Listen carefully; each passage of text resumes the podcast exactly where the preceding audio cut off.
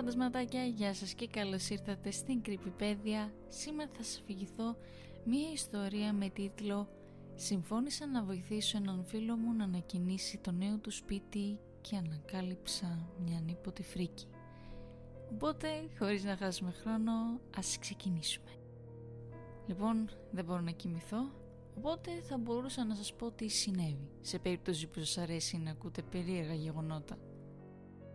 Πριν από μερικούς μήνες, ένας φίλος μου αγόρασε ένα μεγάλο σπίτι στα περίχωρα της πόλης. Ήταν μια υπόθεση πολλών εκατομμυρίων δολαρίων, χτισμένο στη δεκαετία του 80. Το είχαμε τσεκάρει μια χρονιά έτσι στις απόκριες, όταν ήμασταν και οι δύο παιδιά από πολύ αφραγγές οικογένειες. Όμως τώρα που ο φίλος μου είναι πλούσιος, το αγοράζει ως δεύτερο σπίτι και επειδή ασχολούμαι με ξυλουργικές εργασίες, έπιπλα κτλ με κάλεσε να ρίξω μια ματιά τριγύρω πριν κλείσει τη συμφωνία. Περπάτησα τριγύρω μέσα και έξω και του είπα ότι όλα φαίνονταν να είναι σε καλή κατάσταση. Δεν υπήρχε ίχνος μούχλας και η τύχη ήταν καλά βαμμένη. Ο γέρος που είχε ζήσει και πεθανική είχε προσέξει κάθε μικρή λεπτομέρεια. «Τι γίνεται με εκείνο το δωμάτιο» ρώτησε ο Εύαν. Υπήρχαν τέσσερα υπνοδωμάτια και τέσσερα μπάνια χωρίς να υπολογίζεται το υπόγειο, κουζίνα, σαλόνι, γραφείο, πλισταριό, ένα σώρο ντουλάπες κλπ. κλπ. Όλα όσα θα περίμενε κανείς να βρει σε ένα τέτοιο σπίτι. Όμως μετά υπήρχε εκείνο το περίεργο δωμάτιο. Ήταν στο τέλος του διαδρόμου στον δεύτερο όροφο. Φαινόταν ότι ίσως προοριζόταν για άλλη μια κρεβατοκάμαρα, αλλά μόλις μπεις μέσα Βλέπεις ότι ήταν στρωμένο με λευκά πλακάκια από το πάτωμα μέχρι το ταβάνι. Οπότε ίσως νόμιζες ότι θα ήταν κάτι σαν δωμάτιο σπα ή κάτι τέτοιο, αλλά δεν υπήρχαν πουθενά φωτιστικά. Υπήρχε μόνο μία πρίζα και μια μικρή τρύπα σε ένα από τα πλακάκια του τοίχου. Ε, λοιπόν, δεν ξέρω τι στο διάλογο σημαίνει αυτό, παραδέχτηκα. Δεν έχω ξαναδεί κάτι παρόμοιο. Ναι, ρε, είναι παράξενο. Η κόρη του τύπου είπε ότι υπήρχε ένα μηχάνημα εδώ μέσα με ένα σωλήνα που έμπαινε στο τοίχο. Το ξεφορτώθηκαν όμως πριν βάλουν το σπίτι για πώληση. Αναρωτιέμαι τι να ήταν άραγε. Ανασήκωσα τους ώμους μου. Με δυσκολία μπορώ να συμβαδίσω με τις μαλακίες που έχω ακούσει αυτή. Υπάρχουν ψυγεία στα οποία μπορείς να δεις τηλεόραση τώρα. Σε λίγο θα έχουν ρομπότ που θα κάθονται βαθιά στη τουαλέτα σου και μετά θα πετάγονται για να σου σκουπίσουν και το κόλλο όταν τελειώσει το χέσιμο. Ποιος ξέρει. Τέλος πάντων. Αφήνοντας την άκρη αυτό το τρελό δωμάτιο, το μέρος φαίνεται υπέροχο. Κυριολεκτικά τίποτα δεν χρειάζεται να γίνει, εκτός και αν θες εντάξει καινούριο χρώμα, ντουλάπια κτλ. Αλλά ειλικρινά όλα φαίνονται πολύ καλέσθητα.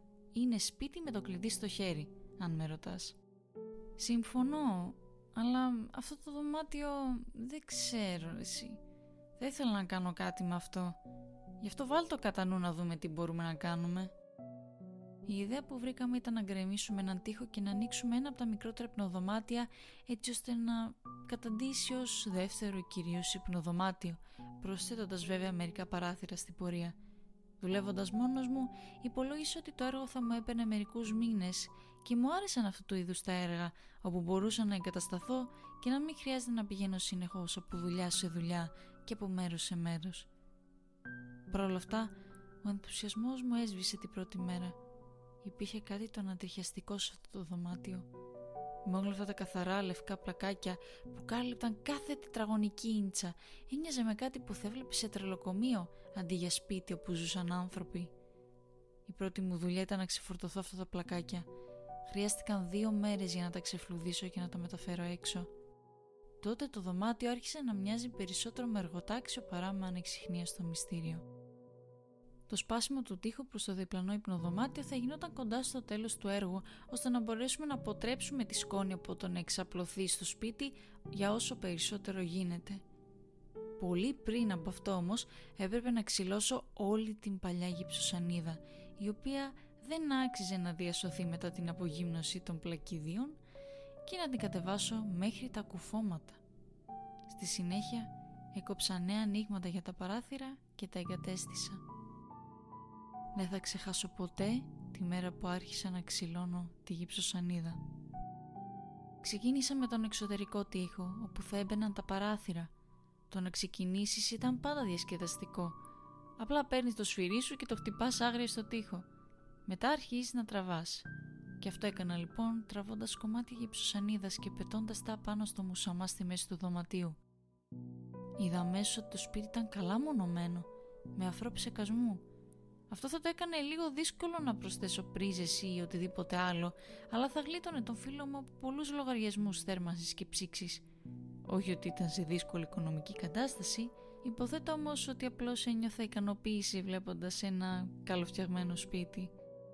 Ακριβώς στη μέση αυτού του εξωτερικού τείχου, πίσω από τη γυψοσανίδα, βρήκα την πρώτη ένδειξη του προηγούμενου σκοπού αυτού του δωματίου. Υπήρχε ένας μικρός σωλήνας εκεί, πιεσμένος στη μόνωση που ανέβαινε προς το ταβάνι. Ήταν ένας διαφανής σωλήνας, αλλά με σκούρο χρώμα στο εσωτερικό του. Τι στο διάλογο είναι αυτό, αναρωτήθηκα. Δεν είχα ξανασυναντήσει κάτι παρόμοιο, φαινόντα σαν κάποιος να είχε περάσει λάδι μηχανής από μέσα ή κάτι τέτοιο. Δεν ήξερα. Σκέφτηκα ότι ο καλύτερος τρόπος για να πάρω απαντήσεις ήταν να συνεχίσω να διαλύω το δωμάτιο. Σύντομα βρήκα έναν δεύτερο σωλήνα. Αυτός όμως δεν είχε το καφέ χρώμα, αλλά μερικές σταγόνες διαυγού υγρού κατά μήκος του. Ήξερα χωρίς αμφιβολία ότι επρόκειτο να βρω κάτι τρομερό δεν ξέρω πώς να το εξηγήσω εκτός από καθαρό ένστικτο αυτό τι ήταν. Ξύλωσα άλλο ένα κομμάτι του τείχου. Εκεί, λιγότερο από ένα μέτρο μακριά από το πρόσωπό μου, υπήρχαν δέκα ανθρώπινα δάχτυλα ποδιών με μακριά φρικιαστικά κίτρινα νύχια. Ήταν μισοθαμένα στη μόνωση. Κάπως προέξεχαν. Έκανα πίσω λέγοντας εκατό φορές Χριστός και Παναγία. Χωρίς να συνειδητοποιήσω ότι το είχα πιάσει, είχα το τηλέφωνο στο χέρι μου πήγα να καλέσω την αστυνομία αλλά μετά δίστασα. Για κάποιον πραγματικά ηλίθιο λόγο δίστασα. Υποθέτω πως ο λόγος που σταμάτησα είναι απλώς επειδή είμαι περίεργος. Αν δεν ξεκολούσα τον τοίχο μόνος μου, τότε ίσως να μην μάθαινα ποτέ τι πραγματικά υπήρχε εκεί πίσω. Ήταν ένα ανθρώπινο σώμα προφανώς, αλλά πιανού. Και τι ήταν αυτοί οι σωλήνες; Αν το παρέδιδα στους μπάτσους θα με έκλειναν έξω από εκεί ενώ αυτοί θα έκαναν τη δουλειά τους. Θα έβγαζαν τον υπόλοιπο τοίχο. Ίσως να μην έλεγαν στο κοινό ότι υπήρχε εκεί για μήνες ή χρόνια ή ποτέ. Έπρεπε να ξέρω. Για οποιονδήποτε αναθεματισμένο λόγο ή μη, έπρεπε να ξέρω. Τώρα ήξερα πολύ περισσότερα ή ίσως πολύ λιγότερα. Έβγαλα τον αναπνευστήρα μου και ξέρασα. Ήταν μια γυναίκα. Αυτό μπορούσα να καταλάβω. Ήταν γυμνή, Είδα τώρα που οδηγούσαν οι σωλήνες. Ο λερωμένος ήταν στο στομάχι της και ο άλλος στην ευαίσθητη περιοχή. Χριστέ μου γαμότο. Ο ένας σωλήνας ήταν για τα κάτωρα και ο άλλος ήταν για τα κόπρανα. Είχα πάλι το τηλέφωνο στο χέρι μου. Μετά μου έπεσε διότι έτρεμα απίστευτα πολύ. Οι σωλήνες πήγαν ακόμα φουσκάλες νερούς σε έναν από αυτούς που σημαίνει ότι είναι ζωντανή ή ήταν πρόσφατα. Ξέχασα τελείως το τηλέφωνο και έσκυσα μανιωδώς στον υπόλοιπο τοίχο. Διαλύθηκε μέσα σε ένα χάσο από σκόνη και μικρά κομμάτια γιατί μου σε έξαλλη κατάσταση. Τελικά έφτασα μέχρι το κεφάλι της.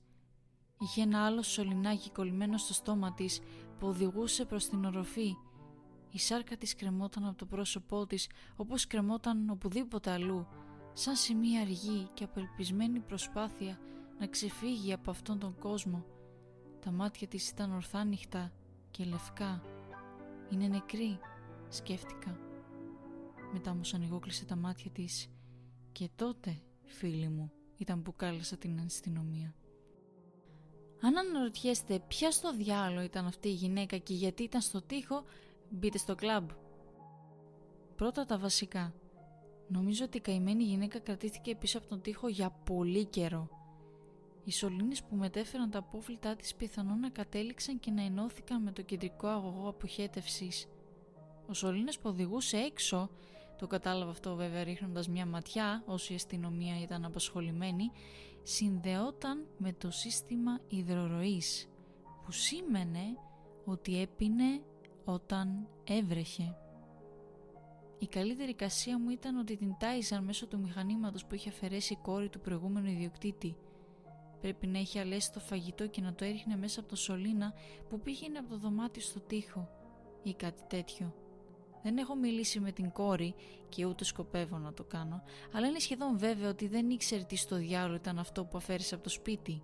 Και αν έχω άδικο, αυτό σημαίνει ότι η γυναίκα στο τοίχο δεν είχε φάει τίποτα εδώ και μήνες, εκτός αν κατά τύχη ένα μυρμήγκι είχε συρθεί στο λαιμό της. Όσο για τον άντρα που είχε το σπίτι πριν το αγοράσει ο φίλος μου, ήταν απλά ένας τυπάς. Ένας ευκατάστατος τυπάς. Κάποιος που είχε αρκετές επιχειρήσεις στην πόλη και ήταν πάντα μέρος κάποιων εκδηλώσεων, του εμπορικού επιμελητηρίου και όλα αυτά. Εξωτερικά ένας πολύ αξιοσέβαστος πολίτης, αλλά εσωτερικά ένας χαμημένος δαίμονας. Υποθέτοντας ότι αυτός ήταν που έβαλε τη γυναίκα στο τοίχο, βασικά δεν ξέρω καν αυτό το κομμάτι, αλλά λέμε τώρα, αν το ήξερε, τότε αυτός θα έπρεπε να τα είχε κανονίσει όλα αυτά. Θα έπρεπε να είχε βρει την γυψοσανίδα, να την βάλει, αν όχι τα πλακάκια. Επιπλέον η γυναίκα ήταν μισοαγκαλιασμένη με μόνωση από αφρό ψεκασμού, κάτι που συνήθως δεν είναι κάτι που θα άφηνες σε έναν εργάτη να το κάνει. Αλλά υποθέτω ότι αν πρόκειται να είσαι τόσο κακός και τρελός ώστε να κάνεις κάτι τέτοιο εξ αρχής, μερικές μέρες χειρονακτικής εργασίας είναι το τίμημα που πληρώνεις ακόμα και αν είσαι πλούσιος. Τέλος πάντων, έπρεπε τουλάχιστον να γνωρίζει. Αφού, και πάλι αν υποθέσουμε ότι έχω δίκιο για το μηχάνημα, κάποιος έπρεπε να συνεχίζει να ταΐζει αυτή τη γυναίκα. Και αυτή η γυναίκα ήταν σπίτι του. δεν ξέρω. Έχω πιει και το μυαλό μου έχει αρχίσει να σέρνεται σε όλα αυτά τα σοκάκια. Ήταν πριν από μία εβδομάδα που βρήκα τη γυναίκα και από τότε υποθέτω ότι ίσως να κοιμήθηκα μία φορά. Απλώς δεν το θυμάμαι.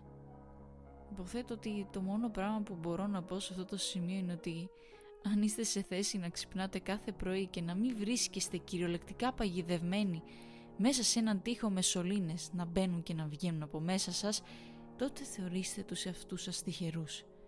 Αυτό λέω στον εαυτό μου, τουλάχιστον. Ευχαριστώ που με ακούσατε. Και η ιστορία φτάνει στο τέλος της. Ελπίζω να σας άρεσε. Ελπίζω να σας φάνηκε ενδιαφέρουσα γιατί ήταν πολύ περίεργο το concept αρχικά. Και μετά όταν βλέπεις ότι ανακαλύπτει μια γυναίκα μέσα στους στίχους σε φάση What the fuck, τι συμβαίνει εδώ, τι φάση με τη γυναίκα; Και κάνει έτσι μερικές εικόνες όπως παράδειγμα με το δέρμα που πηγαίνει προς τα κάτω οπότε προσπαθείς να φανταστείς στην ουσία ένα ε, μισοπεθαμένο πτώμα γιατί η τύπης από ό,τι φαίνεται ζει ακόμα. Ε, και δεν ξέρω. Πολύ, πολύ τρομακτικό. Δεν νομίζω ότι θα ήθελε κανένας μας να το βιώσει. Ε, αλλά ναι αυτά είχα για σήμερα. Δεν ξέρω αν κάποιοι θα παραπονεθούν ότι ήταν μικρό το επεισόδιο. Αλλά τι να κάνουμε κάποιες φορές θα είναι πιο μεγάλα κάποιες φορές θα είναι και πιο μικρά. Πάντως να ξέρετε ότι έχω ακούσει την πρότασή σας για να γίνει επεισόδιο μιας ώρας και θα γίνει πιστέψτε με απλώς δεν έχω κανονίσει ακόμα το πότε θέλω να βάλω αυτό το επεισόδιο αλλά ναι σας ευχαριστώ και πάλι πάρα πολύ που με ακούσατε ελπίζω να σας άρεσε αυτή η ιστορία. Θα τα πούμε αν είναι την Τετάρτη με το νέο βιντεάκι στο YouTube ή την επόμενη Παρασκευή σε ένα νέο επεισόδιο της Creepypedia αλλά μέχρι τότε να είστε καλά να προσέχετε και ελπίζω να μην ξυπνήσετε ποτέ παγιδευμένοι μέσα στους τείχους. Bye bye!